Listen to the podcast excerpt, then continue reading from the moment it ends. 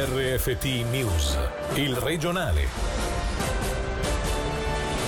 Priorità all'impatto della galleria di base del Ceneri evitando che il Lucarnese diventi un dormitorio e la sfida di Nicola Pini per il distretto che lascia da presidente PLR e sul futuro in municipio non si sbottona.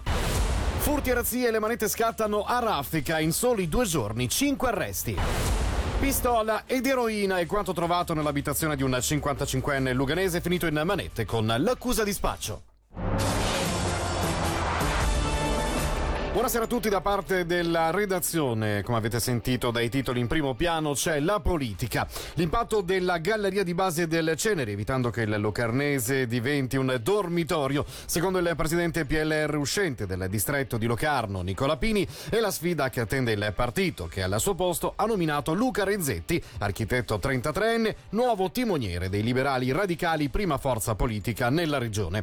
Avvicendamento anche ad Ascona, dove Sasha Mauro prende il posto di Aldo Merlini. Secondo Nicola Pini, che non si è sbottonato ancora su una sua candidatura alle comunali di aprile, era il momento giusto per lasciare dopo dieci anni alla presidenza. Sentiamolo proprio sulle sfide a livello distrettuale. Eh, la sfida è sicuramente quella dell'apertura del tunnel di base del Ceneri di Transit. Questo perché questa rivoluzione dei trasporti pubblici nel nostro cantone offrirà tante opportunità con un potenziamento di tutta la rete e un avvicinamento dei poli, quindi Locarno un, si avvicina a Bellinzona e Locarno che si avvicina a Lugano. Questa è sicuramente un'opportunità, presenta però anche un rischio che è quello di diventare una regione dormitorio. Quindi bisognerà essere molto attenti alla qualità di vita della nostra regione, ma prestare altrettanta attenzione a quello che è lo sviluppo di attività, il mantenimento e la creazione di posti di lavoro. Aggregazioni nel Locarnese, utopia, al di là di quello che è già successo. Eh, forse l'errore è stato considerare le aggregazioni come un obiettivo, qualcosa a cui bisognava arrivare. In realtà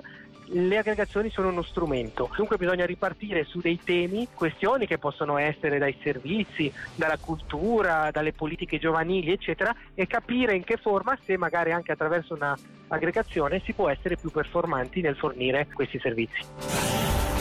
Cinque arresti in soli due giorni per furti nel Mendrisiotto. Giovedì sono finiti in manette due cittadini rumeni fermati in sella a bici rubate. Venerdì invece è stato il turno di un cittadino equadoregno e due cileni sospettati di una serie di razzie in diversi appartamenti del cantone. Alessio Fonflue. I primi a finire in manette sono stati un 33enne e un 24enne fermati su delle biciclette di valore poi risultate rubate. Successivamente dall'ispezione dell'auto con la quale due uomini, entrambi rumeni e residenti in Italia, sono entrati sul nostro territorio, sono stati trovati numerosi attrezzi da scasso. Ora l'inchiesta coordinata dalla procuratrice pubblica Marisa Alfie resta da chiarire la responsabilità dei due in vari furti di biciclette registrati recentemente nella regione. Il giorno seguente altre tre persone sono finite dietro le sbarre grazie a una mirata attività investigativa. Si tratta di un quarantenne equadoregno e di un 26enne e un 24enne cileni, tutti residenti in Italia e sono sospettati di una serie di furti con scasso messi a segno nelle ultime settimane in varie abitazioni del Ticino. Nella loro macchina è stata trovata parte della rifurtiva, tra gioielli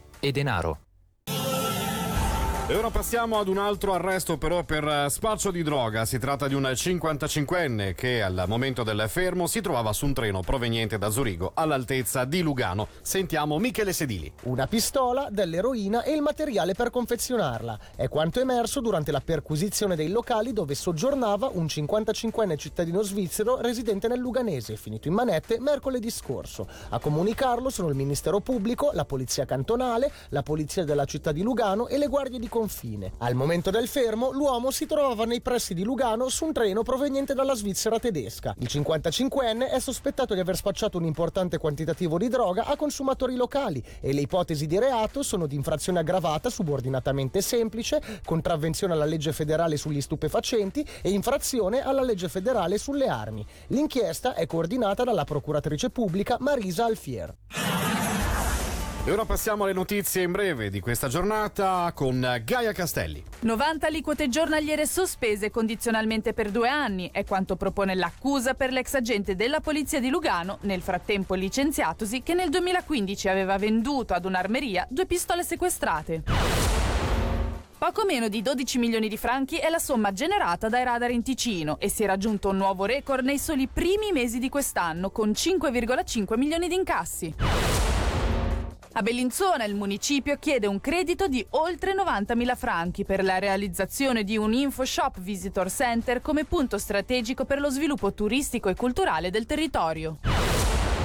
Modifica la viabilità alla rotonda di Quartino in zona Pergola, dove dal 4 dicembre chi arriva da Locarno dovrà percorrere 300 metri verso il Gambarogno per poi svoltare a sinistra e arrivare alla rotatoria, mentre chi andrà nella direzione opposta dovrà tenere la destra.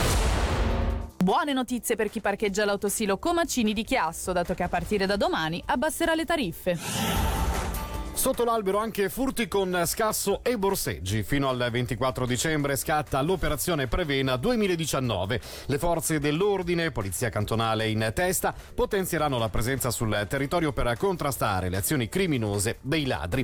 Come ci dice Claudio Ferrari, sergente maggiore capo, addetto alla prevenzione, occhio alle distrazioni e in caso di movimenti sospetti chiamare subito il 117. Questi malfattori ultimamente non lavorano più da soli, quindi magari il primo distrae e il secondo ha la possibilità possibilità di compiere il furto. Quindi queste tecniche sono conosciute, sono sì abbastanza semplici, però sono efficaci perché proprio c'è la distrazione nostra che siamo sul posto e quindi ci dimentichiamo quel 5, 10, 15 secondi della nostra borsetta dimenticata sul carrello, ecco che queste persone se ne approfittano. Un chiodo che noi battiamo da diverso tempo, quindi tutto quello che è, eh, se vogliamo, sospetto, che non, non, ci quadra, che ci sembra che non sia, ecco, eh, spendiamo quel 30 secondi o quel minuto, quel minuto e mezzo facciamo il 117, richiediamo l'intervento della polizia per verificare se questa nostra segnalazione è giusta o sbagliata. Evidentemente toccherà poi a noi stabilire se queste persone hanno qualche cosa dipendente o meno, però comunque l'importante è segnalare. Segnalare vuol dire che ci sono più occhi sul terreno, vuol dire che anche noi abbiamo la possibilità di avere qualcuno che ci dà una mano e quindi diventa molto più facile, se vogliamo, contrastare queste operazioni criminali. 130 anni di storia dell'ente turistico luganese riassunti all'interno di una mostra temporanea che ne evoca l'evoluzione, tema che affronteremo fra poco in radiogrammi con un'intervista alla ricercatrice Elisa Ferretti qui in anteprima mentre ci racconta degli influssi che il turismo ha avuto sull'immagine della città lacustre. Diciamo che Lugano era l'inizio del sud, chiaramente molta vegetazione non è e non era autoctona, però piaceva molto ai turisti questo carattere esotico no? delle, anche delle palme, le mimose. A proposito delle palme che sono state importate in Ticino? Sì, chiaramente anche a, a scopi turistici. Diciamo che come Armanese aveva scritto come un trattato sulla città per i nordici al sud, definendo queste località lacustri, di cui appunto Lugano chiaramente che lui conosceva faceva parte. E quindi chiaramente a un certo punto il paesaggio si trasforma anche in base a, ai desideri un po' di, di esotismo dei, dei, visitatori appunto soprattutto nordici, quindi da qui a importazione anche di palme, di agavi, di questo questo tipo di piante che però appunto a Lugano grazie al microclima crescevano e crescono. E questa era solo una parte dell'intervista a Lisa Ferretti realizzata da Gaia Castelli con cui chiudiamo questa edizione del regionale. Da Angelo Chiello, grazie per l'attenzione e buona serata. Il regionale di RFT, il podcast su www.radioticino.com.